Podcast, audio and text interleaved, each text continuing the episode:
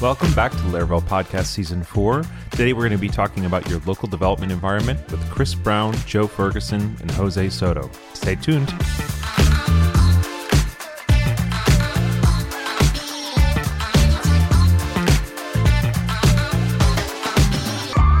All right, welcome back to the Laravel Podcast Season 4. Uh, each topic is about a single episode that we try to really focus on, uh, trying to bring this conversation both in a way that brings something new um, to people who've been using Laravel for ages, but also trying to make it really approachable and understandable for people who are brand new to the Laravel community. So today, we're going to be talking about uh, local development environments. We're talking about Valet, we're talking about Homestead, we're talking about Docker. And if, for those of you who aren't familiar, um, Valet and Homestead are official Laravel projects. Um, and so they're going to be uh, talking about um, how Laravel actually specifically recommends you work with them. And then Docker is a tool that there's a lot, there is um, some unofficial Laravel projects, but also some just very unofficial tooling and ideas and ways you can work with that. So we're going to be talking about three different things. So because of that, we're going to have three different guests. So my guests this week are Chris Brown, Joe Ferguson, and Jose Soto. And just in case anybody worries that I like one of them more or less than the others, or I like the technologies more or less than the others, uh, I, I chose to alphabetize by last name so that we didn't have any concerns about that. So for this particular one, um, we are just going to be going uh, every single question. I'm going to start with Chris talking about Valet. Joe talking about Homestead and Jose talking about Docker so that you can always know with each question that's the order it's going to go. So, can each of you in that same order introduce yourselves really quickly to the people? Sure. I'm Chris Brown. I've been doing open source development on a e-commerce platform called Zen Cart. Lots of procedural code, but it's a well-established platform for about 15 years. And recently, I've been doing maintenance on the Valet project. You'll see me on GitHub as Dr. Byte, and that's pretty much what you need to know about me. Hi, I'm Joe Ferguson. I have been a professional developer for about 15 years. I, uh, more recently, the past several years, have had a big focus on uh, system administration, uh, specifically around CentOS and Linux and Ubuntu, uh, some of the other various uh, flavors, uh, focused on DevOps and security and uh, infrastructure. Hi, I'm Jose Soto. Um, I'm a lead programmer at Tighten, and you may have seen me online at Twitter at Jose Can Help. I'm an outspoken uh, user of Docker, so I'm here to talk a little bit about my Docker usage and how I think other developers can benefit from it. Yep, and you might have um, seen Joe on various PHP community related stuff, but also um, as the I think the primary maintainer of Homestead right now. And Jose has done um, a podcast with the Tighten podcast twenty percent time, and then also a video with Laracast about Docker as well. So you've probably seen them in those places as well. So thank you, all three of you, for joining me. It is a total pleasure to have you all on the call. Um, I am currently recording from my home office. Um, it's a different home office than it was, so it's uh, I'm trying to get all my echoes right. But the biggest bummer is I don't have a second monitor, so I can't see you all. And I just realized how much having video of the people I'm talking to matters to me. So I'm a little I'm feeling a little disconcerted right now, but I think we're going to make this work. So, um, so okay. So the beginning of every single episode this season, remember the main thing that we want to start with is if you had to describe this topic to a five year old, how would you describe it? So obviously there's going to be some very similar pieces here between all three of you, but you know, so maybe this one might be a little bit less appropriate for 5-year-old, you know, maybe we're going to move up to 10-year-olds or, you know, really early level developers, but let's just start. What's the simplest possible way you can describe Valet, Chris, Laravel Valet um, at, at, to someone who knows nothing about it? You know, a 5-year-old if you can, if not just someone who really knows nothing about Valet. Sure when developing or testing a website, you've got to be able, obviously, to use it, preferably without affecting the live production, real live website. So it's very common to want to have the ability to stage run that actual website right directly on your own PC. So on your Mac, Valet lets you do that directly by running Nginx and PHP right there on your own computer. It also helps set up SSL certificates and do DNS resolution and even allow sharing to outside resources for remote testing. And all of that without the overhead of Docker or virtual machines. Ooh. all right. The fire is here. We're, we're ready to go. All right, Joe if you had to explain Homestead, and again, you know, these ones are a little bit, we're talking about Nginx and SSL cert, so it's obviously not all five year olds, but the simplest possible way that you can explain Homestead in a kind of similar way that Chris just did Valet. Yeah, so the the basic introduction to Homestead and, and, what it is, is is it's a way to run a server on your machine, uh, with the key differences being that it is emulating uh, or virtualizing every piece of a server. So you're using a virtual CPU. Uh, your your CPU on your host machine is virtualizing a virtual CPU, virtual hard drive, video card, drivers, all that fun stuff for an entire virtual operating system. Uh, so it's like uh, running another computer in your computer that is completely self contained and isolated into its own environment. Uh, and you can custom configure and provision and spin up and destroy these machines uh, at will. And you can restore them to a known working good state relatively quickly.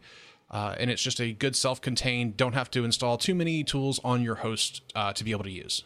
All right, thank you, Joe. And Jose, what about Docker? And I know that Docker is probably the hardest one. So if you could give us just a little bit of an idea of what Docker is, and then kind of what Docker in development looks like. I know there's a couple different contexts. Absolutely, there, so. yeah. Um, I had a real struggle trying to think of how to make this uh, palatable for a five-year-old, but um, I'll, I'll do my best. So um, Docker, in a way, is uh, it's a way to virtualize small services uh, and in doing so being able to host an entire application so wrapping application into smaller containers uh, being able to run them all on a similar machine and it being more efficient than using something like homestead which virtualizes your entire operating system docker can take smaller services and use uh, some use the same resources to run those and virtualize those in a containerized environment.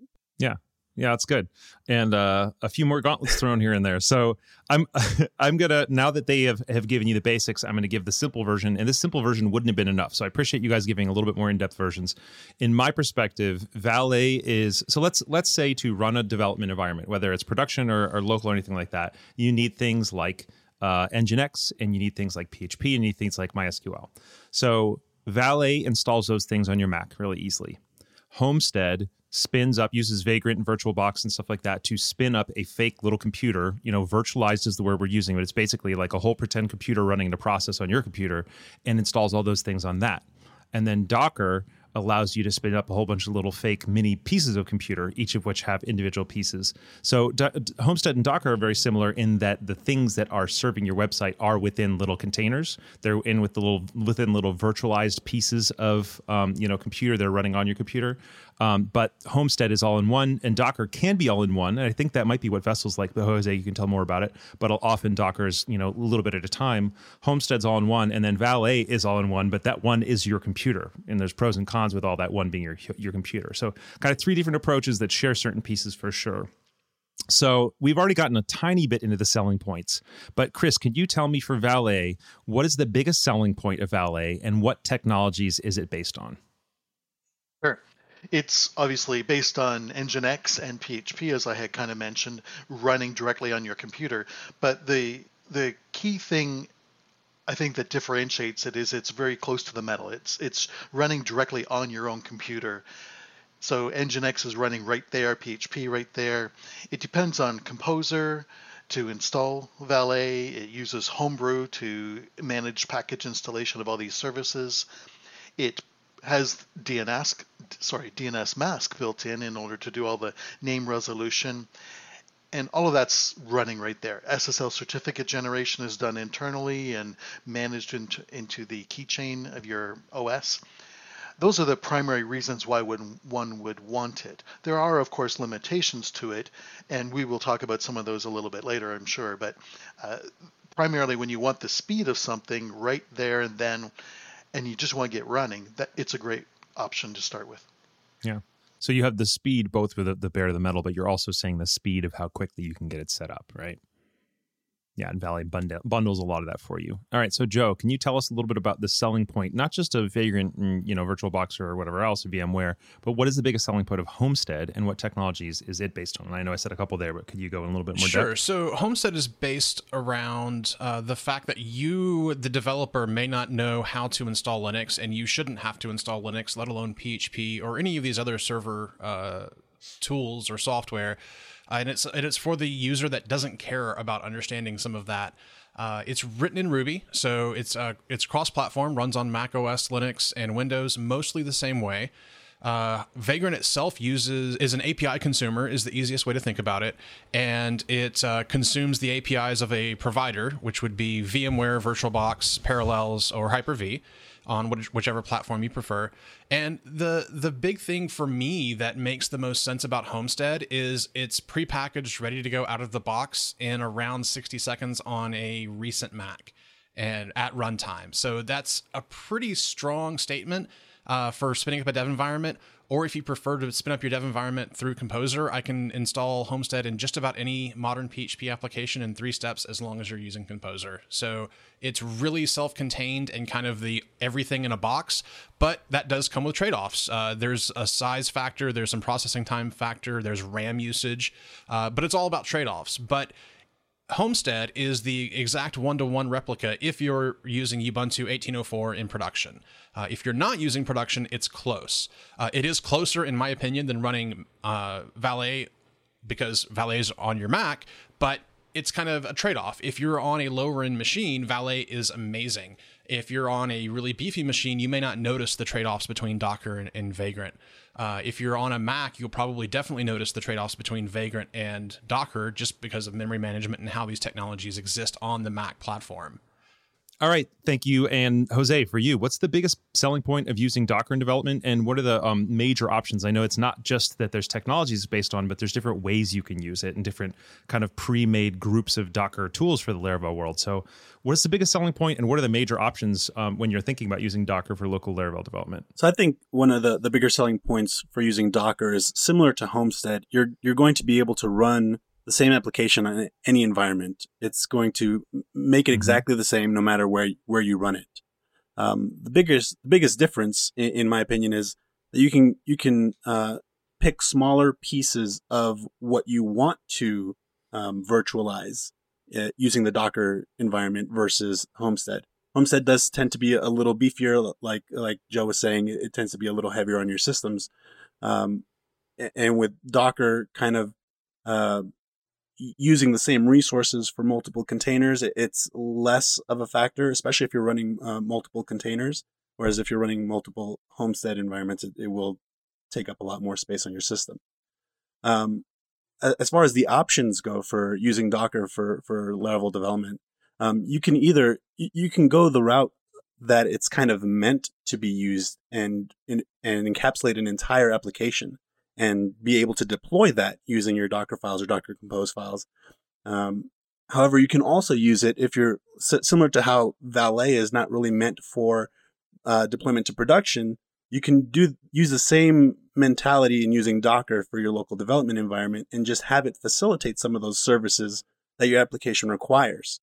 Um, so that's really you can you can Do- Docker is very flexible in its use in its usage where you can use it in a very um, production ready focused environment or just get something working on my machine and have it uh, containerized so that none of the other services are are conflicting with it.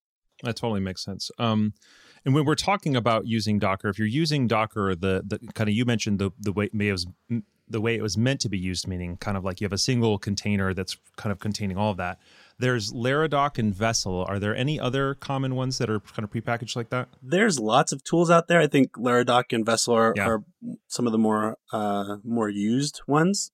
Um, mm-hmm. But yeah, those I and those those two both kind of have that same assumption, right? Where you have a single Docker container with all your dependencies, so you're kind of using Docker a little bit like Homestead, or no? yes. So Vessel, uh, Vessel. Okay, so let's start with with Laradock because Laradock is is the the, the bigger beast. It, there's tons of services yeah. that that it, it allows. Um, it it really wraps up your entire application in uh in containers and allows those containers to mm-hmm. communicate with each other. You have a full on networks, uh, virtual networks communicating with each other that is the the production ready focus is if you could use Laradock mm-hmm. for that. Um, not to say Vessel isn't, we'll get to that. Um, but Laradock has a lot more options. Vessel is is more of mm-hmm. a an opinionated version of that, where where there are Got less it. services available, um, and you just kind of have this a smaller, um, yeah, smaller subset of services that you would require to run your your application. So I would I would liken Laradock to, to kind of like the, the bigger beast, and Vessel's kind of like the the the MAMP of of Docker environments. Um, so that that's that's how I would differentiate the two. They're both great services, and I've I've played around with both of them. Um, and I know that. Sorry, I'm asking more questions for Jose than anybody else, but I think he's he has the he covers the broadest range of options here. There's one other way of thinking about it, which you have talked a little bit in your, in your few a few of your common ones, where what you often do, you know, and I'm going to tell the simple version. Um, you've talked about how you instead spin up individual containers for individual services. Um, are, could you tell us a little bit about your way of working with Docker for local development? Sure. Um, I think the the simplest way to think of, of how I use it is um, instead of using Brew to install uh, services locally on my system, I use Docker to containerize it as a daemon running on my system. Uh, in in that way, I, I can you I can work just like I'd be working as though it's a local server. Let's just say a MySQL server. I, I set up my environment files in my in uh, Laravel exactly the same way using localhost, the same port 3306. It's as if it's running locally, but it's actually containerized in in a Docker container. And mm-hmm. what that allows me to do is just kind of pick and choose the specific services that I want, and I can even share those across different applications, which I do. Um, but yeah. it, it it's really uh, a facilitator. I, I use that that term quite a bit because that's all it really is. It's it's like a it's it's what I use to communicate with those services instead of my local system. And so my my flow really it's working with Valet to to host all of my my sites across all of my my repositories. But then if one of those requires a MySQL server, I just turn on my my Docker container, my MySQL Docker container, or if it requires mm-hmm. Postgres, mm-hmm. I can boot up my my Postgres container. Um, same with Redis, uh, any anything else, uh, my Elasticsearch, Meilisearch, whatever it is I need. I just kind of have these like one-off containers that I boot up and uh, use. Um, sorry, I'm, I'm blanking here, and I use uh, I use like virtual hard drives essentially that I connect with those so that I persist my data. I can bring those containers up and down, but I have a persistent set of data that I use Got it. across those containers. So I can even destroy those containers and not have to worry about losing anything bring those containers back up at the point that I need them. That's helpful. And so I think that's the, the helpful idea here for me is that We've got Valet, which is installing all the dependencies on your local machine. We've got Homestead, which is installing all the dependencies in a virtualized machine. And in Docker, there's at least two very distinct ways to do it. One of them is to install all your dependencies in a single Docker container using something like Laradock or Vessel, which is very much like Homestead. And then you've also got Jose's of work, way of working, who I don't think I've seen many other people talk about, which is much more like Valet, but instead of using Homebrew to install the dependencies, you're using individual Docker containers to, to, to install dependencies. So we kind of have four ways of working, and of the two Dockers, one of them is a little bit more like Valet, and one is a little bit more like Homestead. Is that does that sound right, everybody?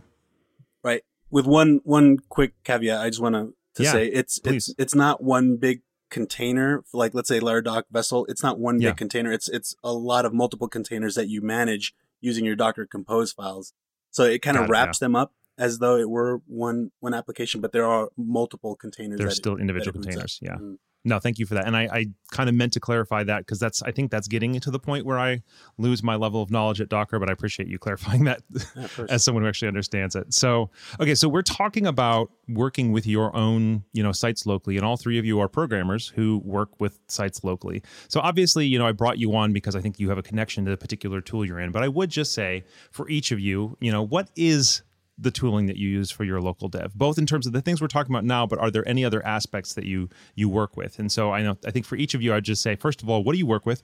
And let's say there has been any moment in the last few years where you use something other than your default. What was it and why? So, Chris, what is your primary default when you're working in Laravel applications?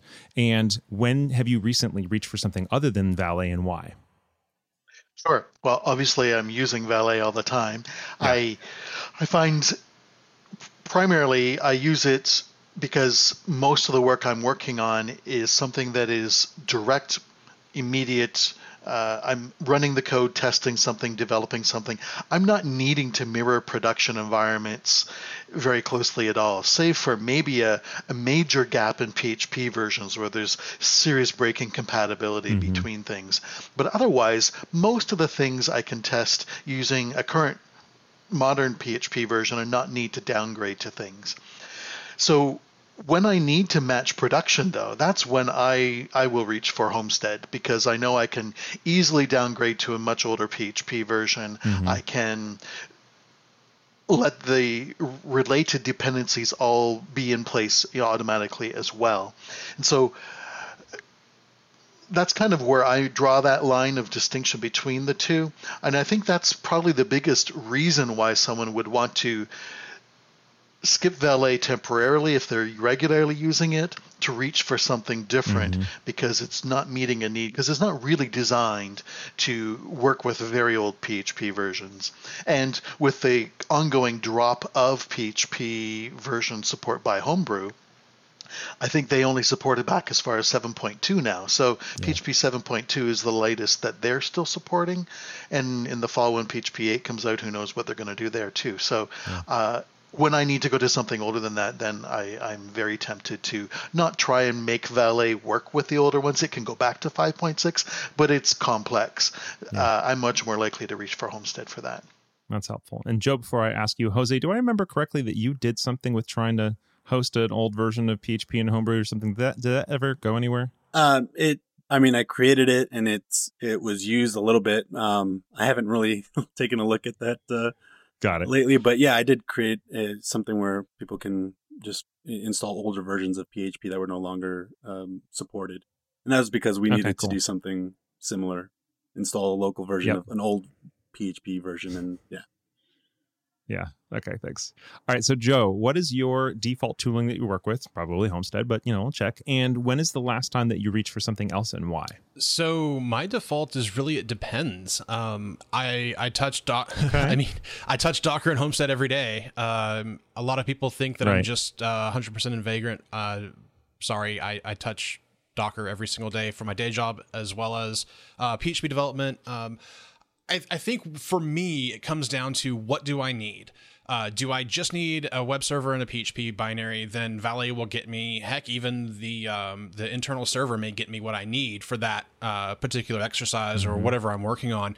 Uh, if I need some orchestration or if I need a couple of different services wired up, I'll instinctively just do that in Homestead because Homestead is already that 99% installed and configured opinionated Linux environment for me. So I already know where to put things in order to have them kind of just magically work out of the box there uh, without having to stand up extra services on my machine like I would have to do in Valet or in Docker like I would have to if I was trying to do some kind of mix mash uh, choice or, or option. Uh, but yeah, it just really depends. If I'm doing something that's just super involved, uh, it, you know, Valet will get me a lot of the ways because I instinctively run a lot of services on my Mac uh, natively, um, just because mm-hmm. sometimes I want that speed.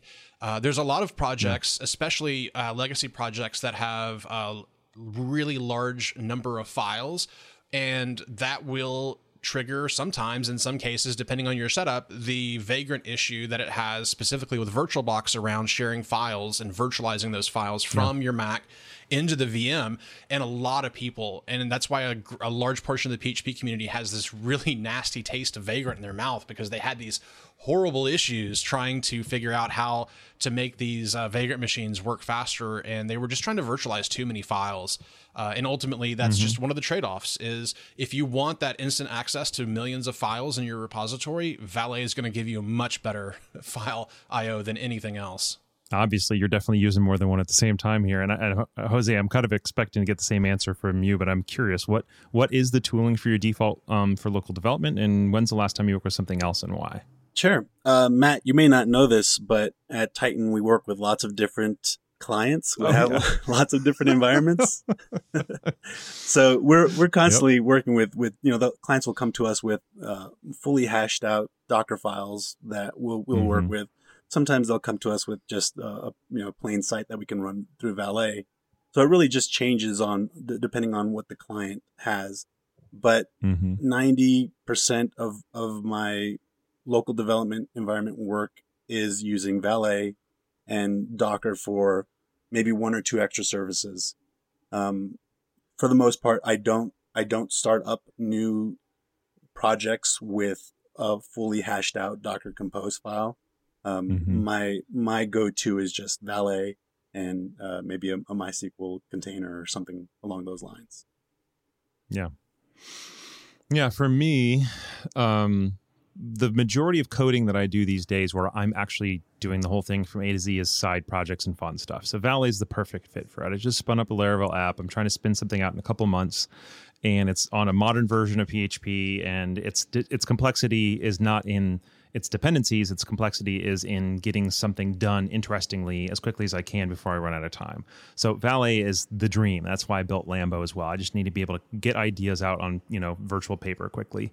Um, I have not spun up Homestead in a long time, but we used Homestead for quite a few projects, especially legacy projects, and I still think the world of it um, when it's the right thing for it. And for the longest time, I fought Jose on Docker. Um, but one day, um, you know, I was doing my, you know, everything's installed by Homebrew life, and something totally borked on my MySQL install. Um, and I was just like, oh my gosh, I'm trying to restall start this all from scratch, and blah blah blah. And Jose's like, why don't you just try this idea I have? And so he got me to download Docker and run like three com- calls in the command line, and all of a sudden I had a fully functioning um, MySQL client. And then very soon after that, um, I needed Microsoft SQL, which you can't do with Homebrew. And he's like, yeah, don't. I, I, don't think I don't think I even go to Jose. I just said, oh, maybe I'll look it up. And it, again, three lines because I've installed my, uh, Microsoft SQL on a Mac before, and it was miserable. And this three lines, five minutes, and I was just blown away. So I will say that like I think Homestead 100% has a lot of value. I use Valet every day. Uh, I don't. I have never worked with the Laradock and Vessel style Docker, but the Jose style Docker is is quickly becoming, uh, you know, one of my favorite additions to my Valet use case. So I've got I've got a little bit all y'all's uh, stacks in my day to day work. So all right. So what is the most common challenge newcomers run into when they're trying to get familiar with or do more advanced work with your system of choice? And we'll start with Chris again with Valet. Yeah, I think one of the one of the things I meant meant to mention earlier is that Valet doesn't require any special configuration per se to get it running. You just mm-hmm. tell it how to. In fact, it already knows to look at certain directories on your computer to serve from those. Uh, so there's no custom configuration needed other than maybe just set up your .env file with the details for a certain project as long as you've got all that set up, it really just runs out of the box. But as far as common challenges, the things that, that would be the gotchas in that regard are maybe having old applications set up in your global composer JSON file or you haven't updated composer global composer in a while. So it's i think it's a good idea to regularly run composer global update uh, and make sure you have the most recent things in there. And even uninstall global things from your composer global composer json remove stuff you're not using anymore or update version numbers and things like that. Otherwise you run into conflicts that just don't make sense and you probably aren't even aware of those issues going on Similar with homebrew. Sometimes people don't run like the brew upgrade command.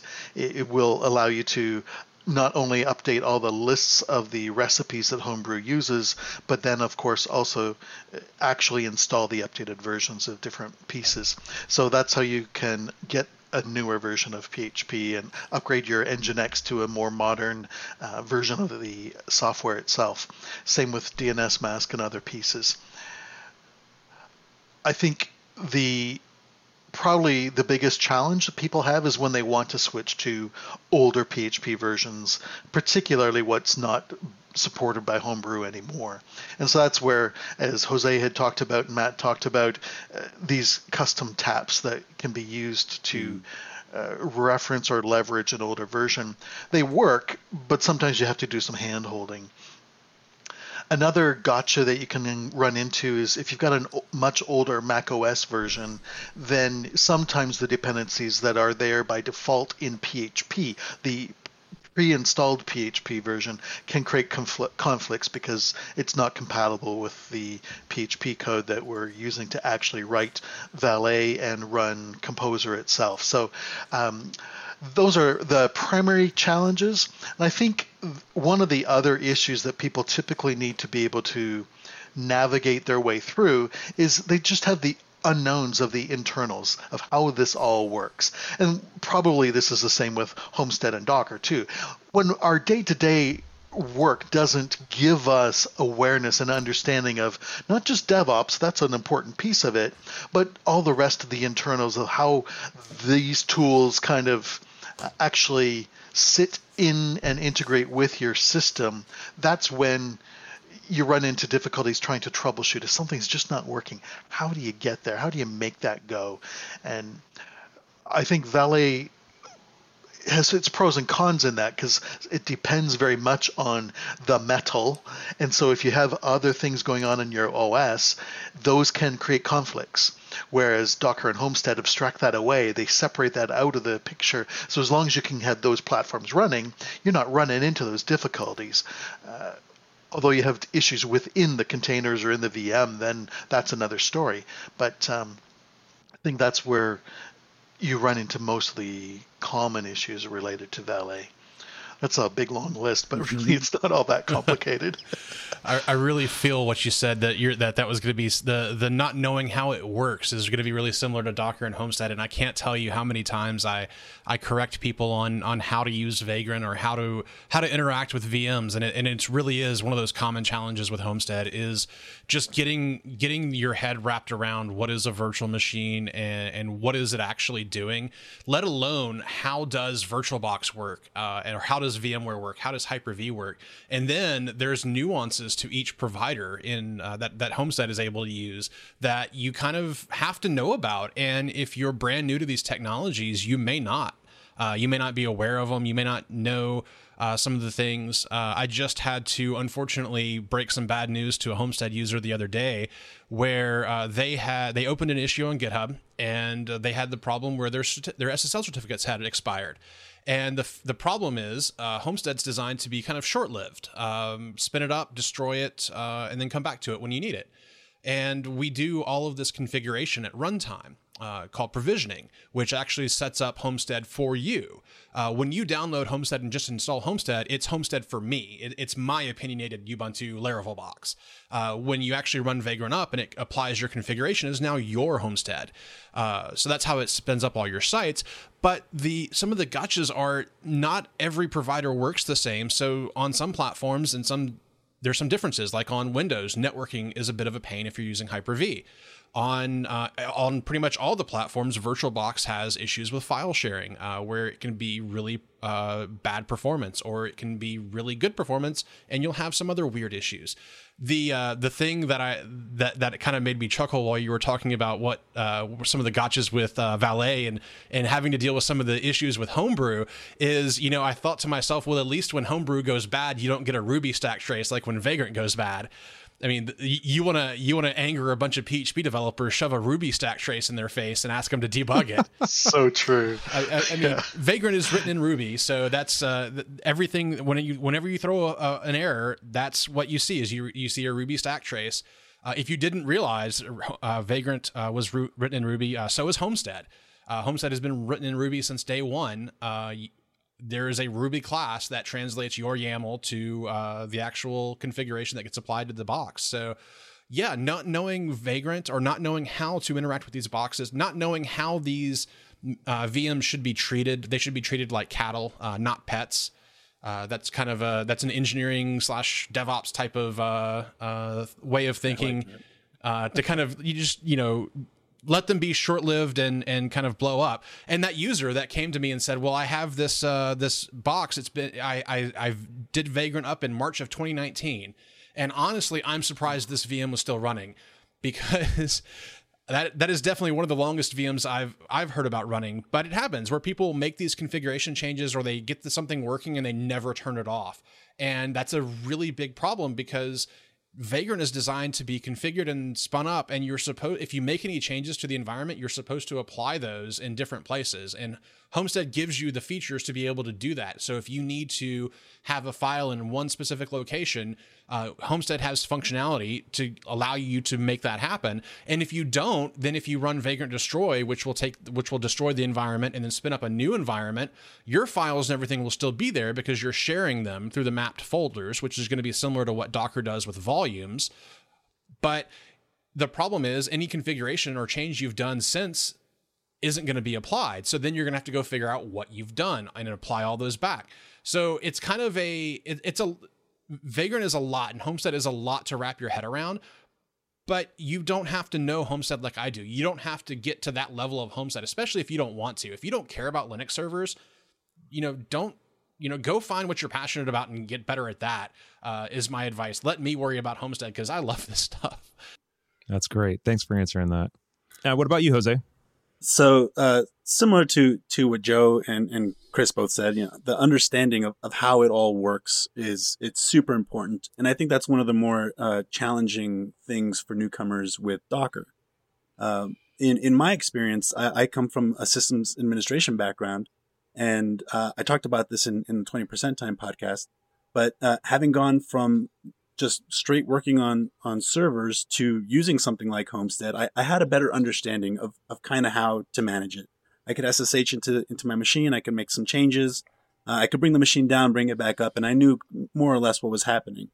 Uh, but then jumping into Docker, it trying to transfer that knowledge over to Docker just didn't work because the hmm, system is set up so differently um, you know the whole like the, the ephemeral idea of like bringing up a, a docker container and bringing it down and, and the file system changing and understanding what parts of the file system change and what parts don't it's a it's a huge uh, it's a big help to know that but it's also a, a big uh, hurdle that newcomers need to, to get over in order to use something like docker efficiently on their local systems. And of course that it all comes along with you know docker commands and uh, there's there's uh, you know what what is Docker Compose and how do I use Docker Compose? When you start reading through the documentation, it's just there's so much data being thrown at you that if you don't really have someone to kind of lead you a little bit, um, it's it can get very overwhelming very quickly, and that led me to over the course of a couple of years keep I just kept going back to Homestead because Docker just was so confusing for me. Yeah, um, and it just I, it was a lot of work for me to finally grasp and, and understand how to use Docker versus how to use something like Homestead. Um, but yeah, I think like like Chris and Joe both said, understanding what, what what's happening and, and how it interacts with your machine is um, one of the the bigger issues for new hurdles. Yeah. Um, that's great, guys. And I think there's there's one note I wanted to say there, sparked a lot by what um, Joe is saying. So the idea of cattle not pets let's i want to dig into that a little bit because it's something that i've talked a lot um, in a few different of my talks using kind of bigger language and i wish i had used simpler language. Um, when i talked about some queue workers and stuff like that i was using all these different words like idempotent and asynchronous all this kind of stuff that i think that um, people lost a little bit of my message. So what i want to say is the more we build things that are not precious um, the better off we are. And I think that precious thing kind of deserves an entire podcast of its own. Um, when I was giving my Lar- Laravel or Laracon talk a couple years ago, I was talking about basically making sure that your queue jobs are, you know, not precious, meaning they don't expect that there are another queue jobs running. They don't expect that a particular job ran before or after them, you know, all this kind of stuff. And I think the same thing. Um, so I think that when I think about what what Joe was saying in terms of, you know, cattle not pets, we're talking about make don't make them precious. And what that means is like don't have them so perfectly configured that if they you have to destroy it and spin it back up, it's a problem. Um, and one of the things we've run into a ton with when we come, we as Tighten come onto a project with um, existing developers, one of the first things we often have to do with them is to move them from precious servers to non-precious servers, from pet servers to cattle servers, meaning yeah, we know that you've been using the same server for the last 10 years and everything's, you know, hinged on that. Um, but you are everything is so fragile and when we're able to get people to point, now we're not often getting people to a point where they have like an AWS auto managed, auto scaling thing where servers are spun up and down. You know, that's the dream, but I think that that's often a lot of work to get to. But the space in between, you know, my 10 year old precious server and that is to have your setup in such a way where there's documented minimal steps preferably programmatic that get you from you know nothing to a functional version of your production environment or your staging environment. And I think that there's a parallel here, and that's a little bit what we're talking about, you know, with these is like how do I get from nothing to a functional local environment more quickly? And what does it look like when I have to destroy something and rebuild it? You know, in the valet world, I think the most common time I see that is people who are custom parking a whole bunch of individual folders. And just if anybody who doesn't know with valet, the two ways to do routing are one, you can tell a specific, well, first of all, every valet install needs to have a particular P- TLD. The default right now is dot test. Um, so if you you know spin up a normal one, you're going to park a particular folder. Um, sorry, I think I'm getting my words wrong. park right. link, but basically, yeah. Um, so if you were to spin up install Valet right now and point it at your let's say your sites folder because that's where mine are. Every single subdirectory under that would be served at the subdirectory name dot test. Um, so that is a non-precious way of setting up Valet. A more precious way is to individually link every single folder across your whole computer in all sorts of different places, such that if for some reason your Valet configuration was broken, it's going to take you a long time to get back to it. Go for the non-precious. Another one is uh, relying on the state of your MySQL database, whether it's in you know any of these particular tools, and, and relying on the data of those being a particular state. And what happens if you lose all that data? If losing all the data in your local development environment is a problem, that's precious. If you can reseed all that data really quickly, that's not precious. And so I really appreciate that general idea that we want to get to things where getting a new computer or losing your MySQL database or having to restart your Homestead box or whatever else, or like Jose said, he talked about having to shut down his Docker instances just when he doesn't need them to save memory. You know, granted, he does have a, a storage volume that's persisting between, but like let's try to shoot for, I, w- I would just say for everybody, shoot for things being less precious because not only are there tons of problems that can be solved by your ability to un unfreakingly just spin unfreak outingly just spin up a new version of whatever it is you're working with but it also it's going to help you prepare a lot better for scale issues later so obviously that's less of the case locally um, but I just really point out that obviously it's not specifically about this episode, but I really appreciate you all kind of bringing that up. So. All right, Matt rant over. Back to you three. Uh, so now we've talked about common challenges that people run into. It did seem a little bit like some of your answers had to do with things that people need to know, but I do want to specifically call out that question. What is one thing, if you know, if, if you've already said it, you can just answer it really briefly. One thing that you wish all the normal users of your system of choice, so you know, Valet, Homestead, and Docker, what do you? What's one thing you wish they all knew? And uh, my guess is these answers are going to come a lot from. I see people have a lot of pain because they don't know this thing, or I see a lot of people not using it because they don't know this thing. So, what's one thing you really wish they knew about your system of choice, Chris? I have a list of five things. All right. But it's not really to directly answer the why behind your question. They're kind of things that have come up as we've been talking. I love your point about uh, holding things not too preciously. One of the things I do with Valet is I have my Valet environment, but my production environment may be slightly different, but my CI CD system is the one that's mm-hmm. very close to that production setup. So I will catch issues day to day with general stuff. But then when I go to actually my continuous integration process, I've got something there that's really very close to the production server setup, and then I can catch all the uh, lost things in that process. So I have that safety net in that way. So I think that's a, a helpful way to kind of have the hybrid. It, one mm-hmm. of those actually has been Homestead as my uh, CI/CD kind of staging testing or sanity test before I go to production if I'm doing a very manual uh, deployment to production. So I'll, I'll often do that.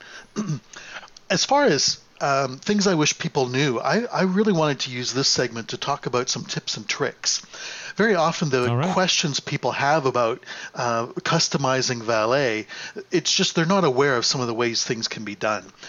The dnsmasq is one of those things. If you wanted to change which DNS server your computer normally is resolving from, I like nowadays to use Cloudflare. Uh, I used to use Google's 8.8.8 uh, address, but now I use Cloudflare 1.1.1.1, and I can actually just drop in a custom config file in my uh, my home dot config slash valet slash dnsmasq.d directory, and in there I can put any number of .conf config files, and those can contain all the directives for custom configuring of dnsmasq. So I use that to put in whitelisted IP ranges and blacklisted IP ranges, and also so that helps me deal with spam stuff and uh, undesired sites to visit and things like that specifically to get around ad tracking and stuff too but I use it to switch which DNS server I want to use from time to time. Similarly, PHP configurations, the php.ini configs, it's in the uh, homebrew configuration area of PHP.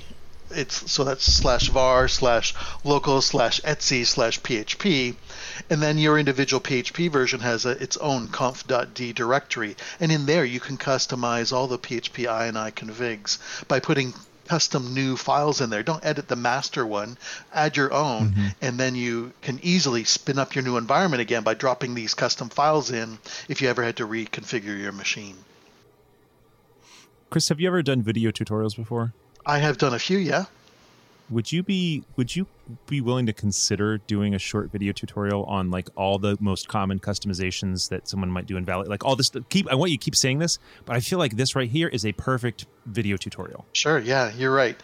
Yeah, even to the point where I might want to try and get you on Laracast doing it, but we'll see. Like a screencast, but, but just some somehow, yeah, some yeah. way, I feel like that could be really helpful. But sorry, keep going. Yeah, totally makes sense. Another one that I wanted to talk about is the idea that you can have custom extensions in Valet. So these are the ability for you to create your own custom commands. So you simply leverage the built-in application uh, package that Valet is using itself, and you can create your own custom commands to do all kinds of things like configure Mailhog or uh, configure actually even do proxying or create your own custom commands that you might want to contribute as a PR to Valet. It's a mm-hmm. great way to stage and pre uh, temporarily test these things without having to edit all the core code. Some of the features that are in Valet now started out like that.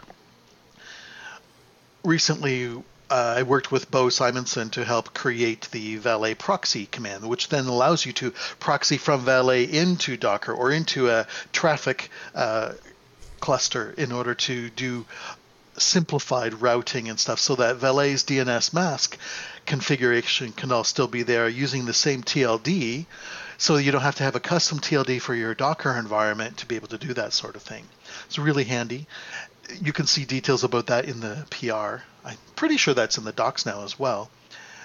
And then we have a diagnose command to the recently we worked together with some oh, community oh, yeah. contributions for a diagnose command. So if you type valet diagnose, it'll go through and run all kinds of commands on your computer, copy all the output to the clipboard, and you can paste that then into a GitHub issue in order to help share the details about your operating system environment so we can troubleshoot things that might be going on. That's useful for me or anyone else helping you, but if you actually go through and look at the details that it's collected for yourself, very often you can find some weird anomalies yeah. in there too. Um, and then that was a fun command to build, by the way. It was, yeah. There's so many great things in there. Uh, great learnings of the underlying system. So earlier yeah. I talked about people just not knowing the underlying details of how things work in your own computer, the internals of it.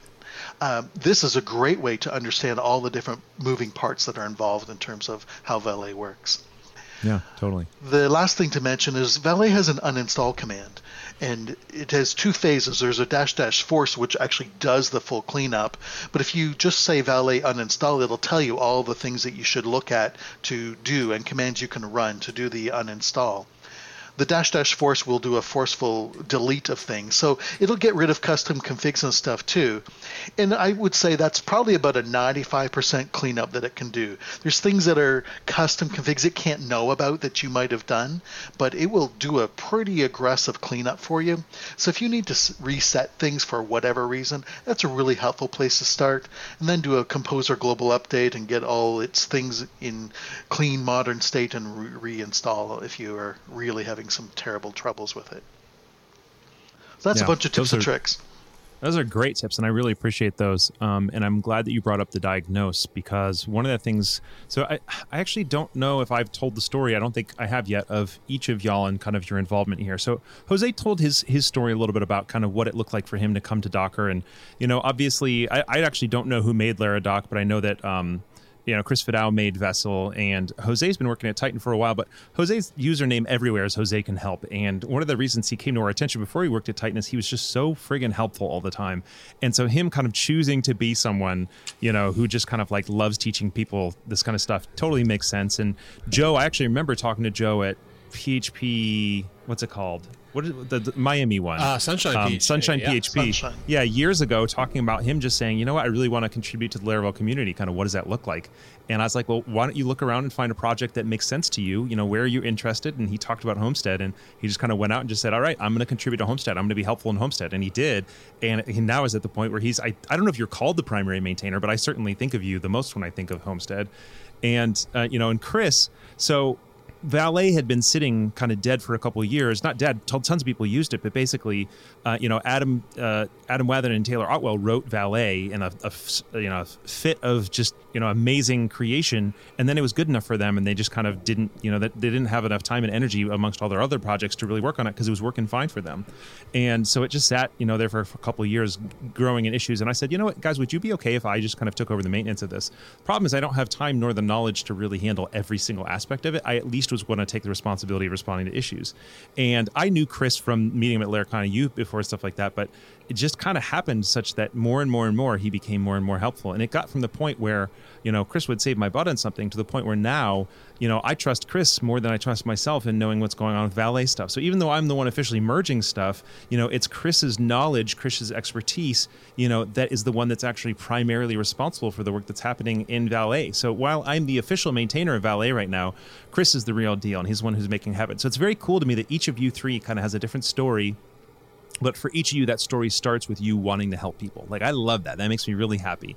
And you know none of you were the original appointed or official person for each of these technologies you know but you have each kind of said i want to help. I want to be someone who teaches other people and that's why you are where we are. And i just it just makes me really happy to see that. So i just wanted to note that real quick. Um, so before we move on so thank you guys so much for your help to the community.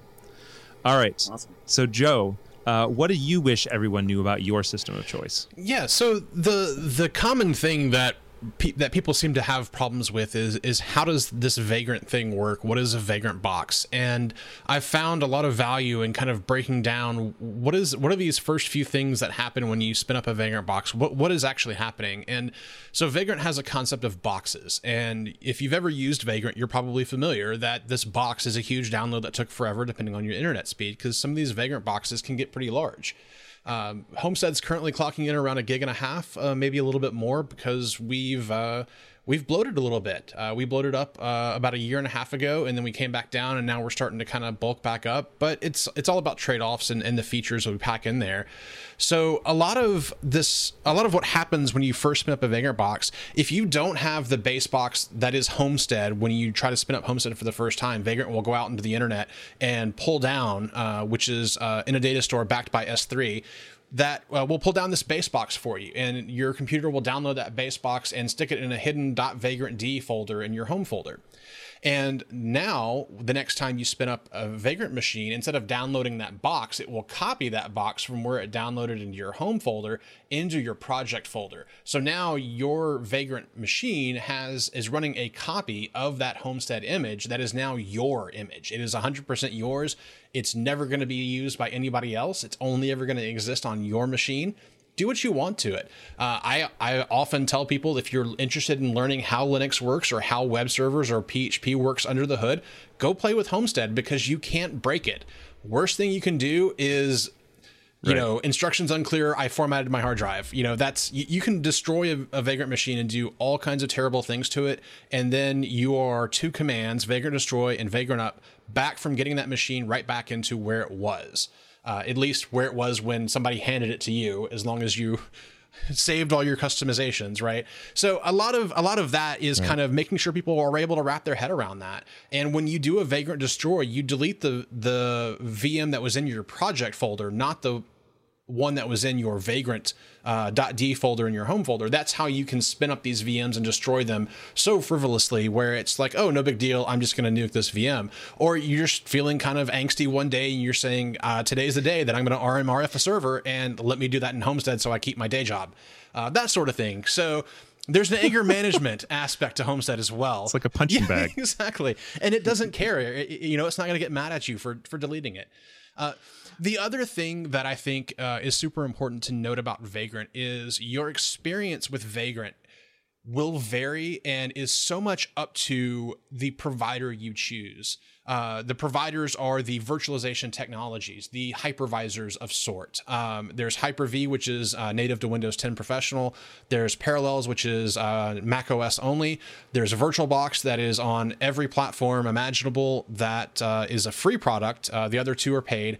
Uh, also, uh, sorry, Hyper-V is free-ish, but it's paid as part of Windows, so not technically free. VirtualBox is free, uh, open source. Parallels is a paid product, and um, VMware is also a paid pro- product. Something to note as well if you're going to jump into the Vagrant ecosystem with VMware because either your company is already heavily involved in VMware or you already have VMware licenses, you will need to buy a Vagrant VMware license, which allows you to connect Vagrant to your VMware technologies or your products, whether that's Workstation or Fusion, what have you. Uh, a little bit of a downer there, but most companies that are using VMware are already writing huge checks to VMware, so it's just another line item. Not a big deal, but if you're a, a personal developer just trying to spend a little bit of money to get started in this, just note VMware is a little bit more expensive to get into. Uh, if you're on Mac OS, I highly recommend checking out Parallels. Uh, small disclaimer: they do give me a open source license, uh, so I get to use their software to develop Homestead on. I if I if they didn't give me a free license for doing Homestead, I would buy this product because that's how good of a hypervisor on Mac OS it is.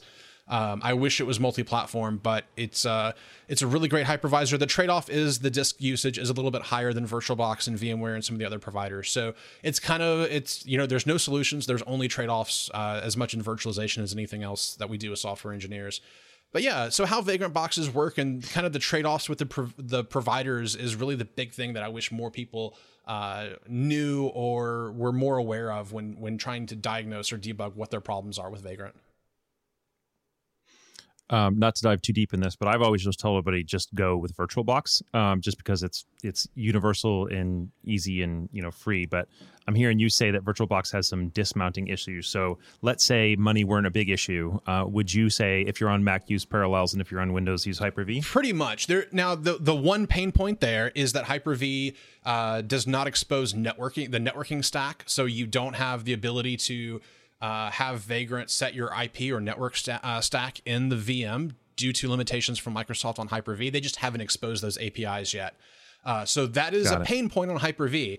But I will say Hyper-V is the fastest Vagrant um, the va- fastest provider I've ever seen Vagrant run on. And my concerns around VirtualBox are mostly because there has been a long-standing bug in VirtualBox, uh, the 6.0 branch as well as the 6.1 branch that um, causes um, it's it's essentially a file system latency issue on the shared file systems ultimately it comes down mm-hmm. to you could actually have really weird issues happen when you do composer install because composer will assume composer will tell the file system that is being virtualized to hey write these files to this location right well the file system will write the location, will write the data, then report to the operating system, okay, I wrote that data, but the file system driver hasn't actually written the data to the shared disk yet. So when Composer continues on to its next operation, it's trying to access files that aren't there. And that is a bug that is still in uh, VirtualBox that hasn't really been addressed because uh, I have not had success exposing uh, the this bug to anyone at VirtualBox who wants to listen. So it's kind of a, a trade off, and that's kind of why I've really started backing off recommending VirtualBox to people, is because it's almost to the point where it's more trouble than it's worth. So let's say we were able to get somebody who listens to this podcast to get somebody at VirtualBox to listen and fix it. I would love if that one bug was fixed. Would you say VirtualBox for everybody? Absolutely, because that's the biggest that's the biggest okay. showstopper that I, as the maintainer of Homestead, can't solve. Right? Because when somebody opens a, yeah. an issue on the Homestead repo, my job is is this something that Homestead can affect? Is this a thing that Homestead can mm-hmm. do? And more often than not, it's I don't have any access because it's somebody it's a, it's a it's either a vagrant or it's a provider issue and unfortunately sure. we're bound to to you know a lot of other people's a lot of other developers products and commercial products and open source projects being successful for our project to be successful so yeah, I would love right. to talk to a file system nerd uh, because I don't understand file systems at all. Uh, I, I wish I'd had the ability to go contribute back to VirtualBox, but I don't. Yeah. And last question there: If somebody were to go with VirtualBox across the board and ran Composer, all their Composer commands on their host machine, is that solve the problem? Absolutely. I am a big proponent of telling everybody, even though you're using Homestead, run npm, run Composer, run all that on your own machine, because I guarantee yep. you, you have more cores and more RAM on your host machine than you do in the Vagrant machine. And I think that's why I've always been recommending it because we just kind of have that as a general policy anyway. Even if there wasn't that bug, it's just kind of like run all those things in your host machine. Okay, there, cool. So, all right. So that's sorry. One one last thing, really quick. There are for every two people that run into VirtualBox bugs, there's thousands that don't. So don't let this be a complete distraction. Of this, don't let this be a don't use VirtualBox. Just limit how much pain and t- you're able to tolerate from VirtualBox. Is my is my advice. Got it. Got it. All right, Jose, on to you. What do you wish everyone knew about using Docker in development? Um, I think I would I would like people to understand how simple it can be. It, it doesn't need to be c- complicated. Mm-hmm. Doesn't need to be complex. Um, you can use Docker uh, really as a as a tool to help you do things. Um, one of the one example that I'll bring up is uh, during our Tighten offsite onsite uh, this year. Mm-hmm. Um, we we had a, a, little hackathon, and I wanted to to generate a, a Gource video. If you don't know what, what Gource is, it's a, a visualization of uh, editing a, a, repository. So there's these little nodes that show up on the video, and, and everyone who touches a different node will show up on the screen. And I wanted to generate that. I have have Gource installed locally on my machine, but something was just not working. I don't know what library, where, somewhere in my machine, just mm-hmm. it wasn't compatible. And uh, instead of digging down and trying to figure this out, I saw that Gource offered a uh, a Docker image. So I literally pulled down the Docker image and within a couple of minutes was able to generate a video um, using yep. this. And it was it was so much easier and so much less hassle than me having to figure out what exactly was wrong on my local system. Using Docker like that is it's uh, it's fun and it, it kind of shows it, it really shows me how how simple it can be to use Docker to facilitate what I need to get done. And so it, it is, um, it is kind of overwhelming at first. It, when you hear about Docker, Docker in production and, and shipping Docker and all this, like it, it can get very complicated. Um, but it doesn't need to be that way. And I think that's yeah. one of the things I would love people to just understand. That's great. Thanks, guys. Those are fantastic answers on those. Um, as always, I can talk for hours, but we do need to start wrapping up. So I have two more questions for each of you. Uh, the first one is: Is there any one last thing you'd like to talk about this topic? And then the, the second one after that, um, which we'll ask after I get all three to the first question, is: What are some good ways for people to um, to learn about this? Uh, articles or docs or tutorials or anything. So first, is there any one last thing you'd like to cover that we haven't yet? And that's for Chris. Yeah, so with Valet, one of the things I did kind of allude to this earlier. If you don't already spend some time getting to know Composer, get to know it. Understand mm-hmm. how Composer works, especially uh, be aware of what's in your Composer Global configuration, and mm-hmm. update your Composer Global regularly. So run Composer Global Update on a re- relatively regular basis. I run it pretty much weekly. I run Composer Self Update also huh. weekly. Yeah. Uh, I also recommend upgrading your homebrew on a regular basis. So run brew yeah. upgrade, I think it is. Yeah, brew update just updates the Git repo, but brew upgrade actually will install uh, pending updates uh, that it mm-hmm. knows about. And if you're using or need to use a much older PHP version, don't be afraid to use a hybrid of all the things we're talking about today. Use Homestead, use Docker, use whatever works best for what you need in the moment. And don't feel like you need to stay stuck to one because you just don't maybe understand the other. Give it a try. Yeah. They're not scary they're not difficult. They maybe feel scary, but there's lots of value in checking it out, seeing whether it works, and use the right tool for the right job. Thanks, Chris. That's good. What about you, Joe? Anything else? Yeah, so like like uh, Chris was saying, don't be afraid to uh, to test anything or try out anything. Um, especially with Homestead, it's really easy to reset. It's really easy to uh, it's really easy to break. I mean, you can you can break it as much as you want. Um, I was talking about earlier that I do all kinds of terrible things to VMs. Um, they, they, don't they don't care. They're they're just cattle. Remember, keep that in mind.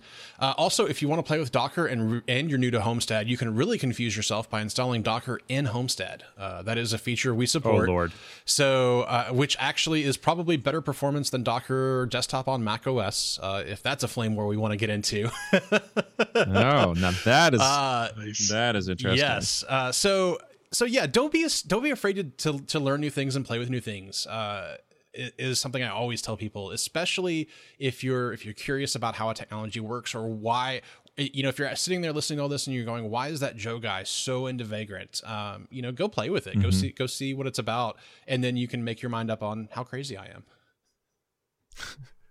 Either way, I've already made my made up mind up on that. Yeah. But yeah, great idea. and Jose, what about you? Um, I I say yes. Same same as uh, Chris and Joe are saying. It. Try it out. Um, there's you know, if, if, you find that you you have any issues or come across something that, that's that's too confusing, like my name says, I'm there to help. Tweet tweet Jose at me, help. hit me up. Jose can help on Twitter. I'm I'm always there to uh, give some some good advice. So uh, just try it out.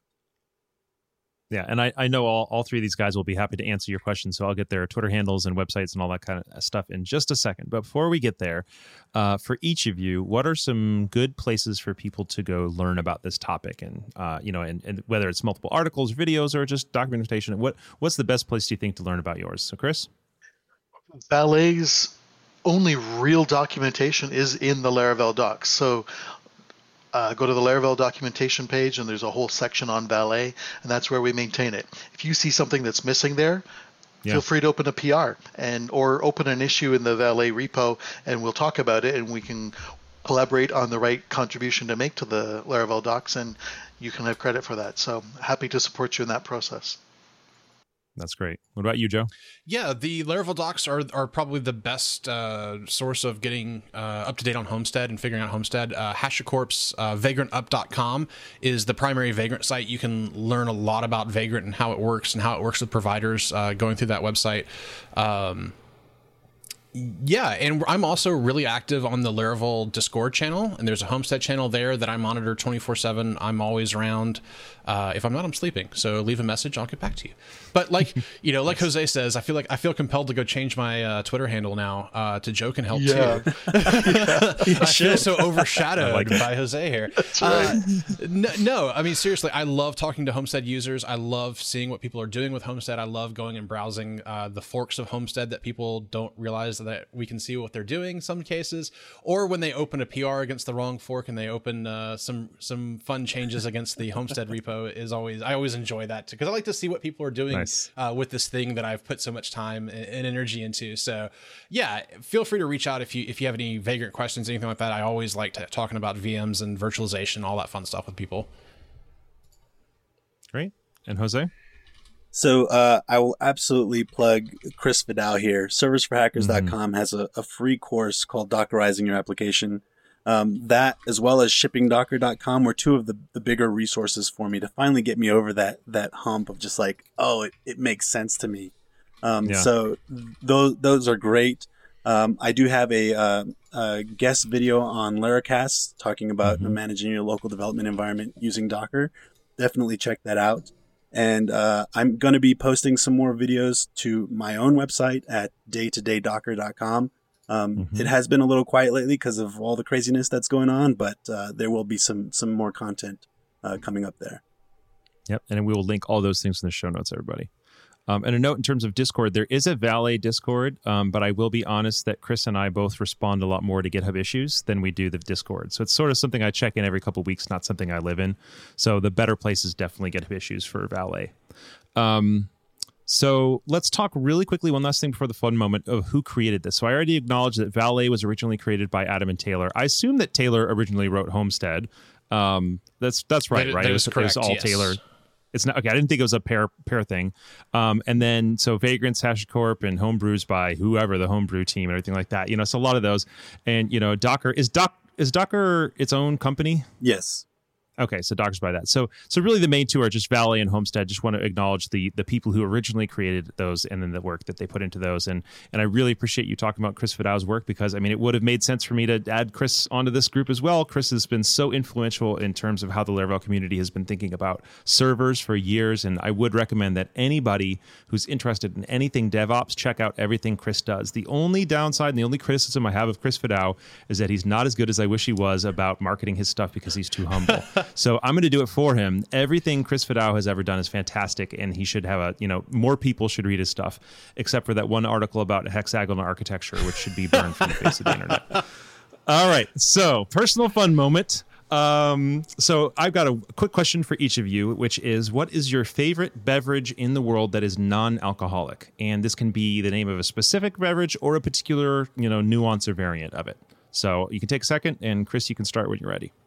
You know, this is going to sound maybe trite, and if you look at my physique, you might disagree with me, but I'm I'm a huge fan of just a high quality protein shake with some greens in it and yeah. maybe some fresh veggies or fruit in it mixed it, mixed together. It's one of the best energy boosts I find in the middle of the day, huh. uh, or when I need to reset my creativity or something. And certainly when I'm exercising and stuff, it's it, it, it fits. It just feels natural. But I I think that's what I'm going to go with. Uh, just a nice. good, like solid, it. healthy something to boost energy and sugar levels and nutrition. I love it. Joe, you got one? Too easy. Black coffee, man. makes make, makes my world go round. How how is how is your ideal black coffee brewed?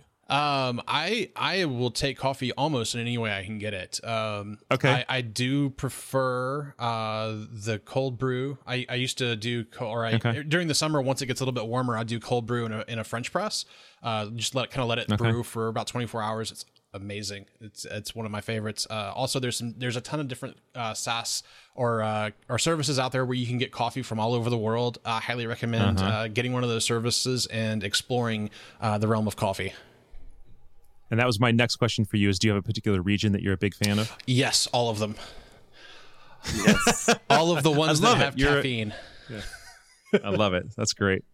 All right, Jose. Yeah. Joe, Joe, and I are gonna get along just fine. Uh, yeah, it's funny. I, I, I, took a second to think about that question, and I don't know why, because uh, co- yeah. coffee is. I, I knew the yeah, answer. Coffee is like second life for me.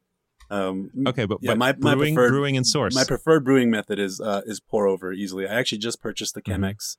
Mm-hmm. Um, yeah. So I'm I'm diving into that a bit. Um, but yeah, Chemex, French press, um, pulled shots as a cappuccino or even an espresso. Like I, I any way you make coffee, I'll enjoy it. It's uh, yeah. it's a great great drink. Nice. And do you have a particular region that you love, or you just kind of give me the coffee? Yeah, no, any any region, anywhere, coffee is is good. Nice. Yeah, I like it.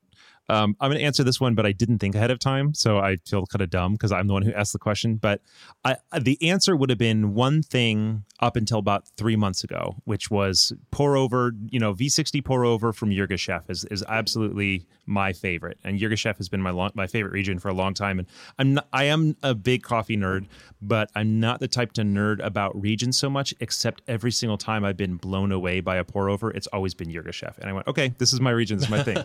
but I my doctor has me off caffeine right now, and so I have been trying to explore um, other options, and it has made me realize that I have been a uh, sparkling water drinker since a, a kid, and I, you know, there's this whole like hit, hot, hotness right now with all those like flavored sparkling waters. The interesting thing is, when I was a kid, we would drink sparkling water, glass of sparkling water with like maybe a, an eighth of a glass of grape juice, uh, and all the time. Um, that was one of our main things. And, and, and you know, my mom would often do more grape juice and sparkling water, but I realized that I really like sparkling water with a little bit of flavor.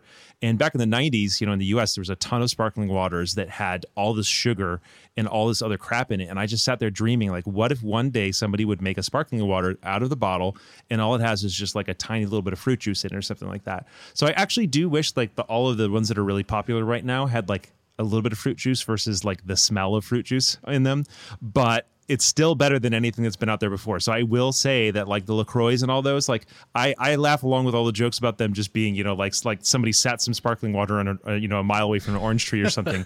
I wish they had a drop of orange juice in them or whatever. But I still like I realize sparkling water is one of my favorite things on the planet. So that's me. Thank you. Um, okay, so um, for each of you, I'd like for you to tell me how can people follow you? What projects do you have going on? Even if you said them earlier, say them again. And is there anything they can buy for you? Anything you're building, or any websites or email lists or anything like that? How can people keep up with you? Sure. I am not currently building anything that and have nothing for sale, but uh, you can certainly follow me uh, on GitHub. I am Dr. Byte, D R B Y T E, and on Twitter, Dr. Byte ZC. Uh, that came from my Zen Cart days. So absolutely follow me. I'm happy to help as in any way I can. You'll not find me so active on Twitter, so GitHub's definitely the place to find me. Okay. Joe? Uh, yeah, you can find me on Twitter at Joe P. Ferguson, F E R G U S O N. Uh, I also write monthly for the PHP Architect magazine, uh, which is a magazine for the PHP community. Uh, I write a column called The Workshop, where uh, every month I take a look at a, a technology or a product and uh, kind of put it through its paces and kind of talk about what I like, what what works well, how to do a thing. I'm currently in the middle of a CodeIgniter series where uh, kind of showing off the new CodeIgniter 4 stuff. So it's kind of been fun to go back to some of my early CodeIgniter days uh, and revisit yeah. revisit some of that stuff. Uh, the article I'm working on right now is uh, implementing Twig in CodeIgniter 4. Uh, so that's been okay. Uh, kind of challenging myself to get a little bit more into the front end and and make it sound like I know what I'm talking about. And I'm getting there. So I like yeah, it. so check out phparch.com uh, for PHP Architect Magazine. There's a podcast uh, you can subscribe to. Check out the magazine. There's books as well. Uh, full disclosure, my wife is one of their editors, so uh, I, I, kind of am plugged into PHP Arch pretty well. Nice, I love it. And Jose? Yeah, you can find me on Twitter at Jose Can Help. I'm also gonna start creating more content for uh, Docker specific uh, local development stuff at daytodaydocker.com. And yeah, mostly just Twitter. That's that's where you'll find me. GitHub, same. Jose can help. Uh, pretty much any platform. If you search Jose can help, I'll probably be there. I love it. Um, thank you guys so much. And, and for everybody, all these um, links will be in the show notes, plus everything we've talked about once I get this all edited together.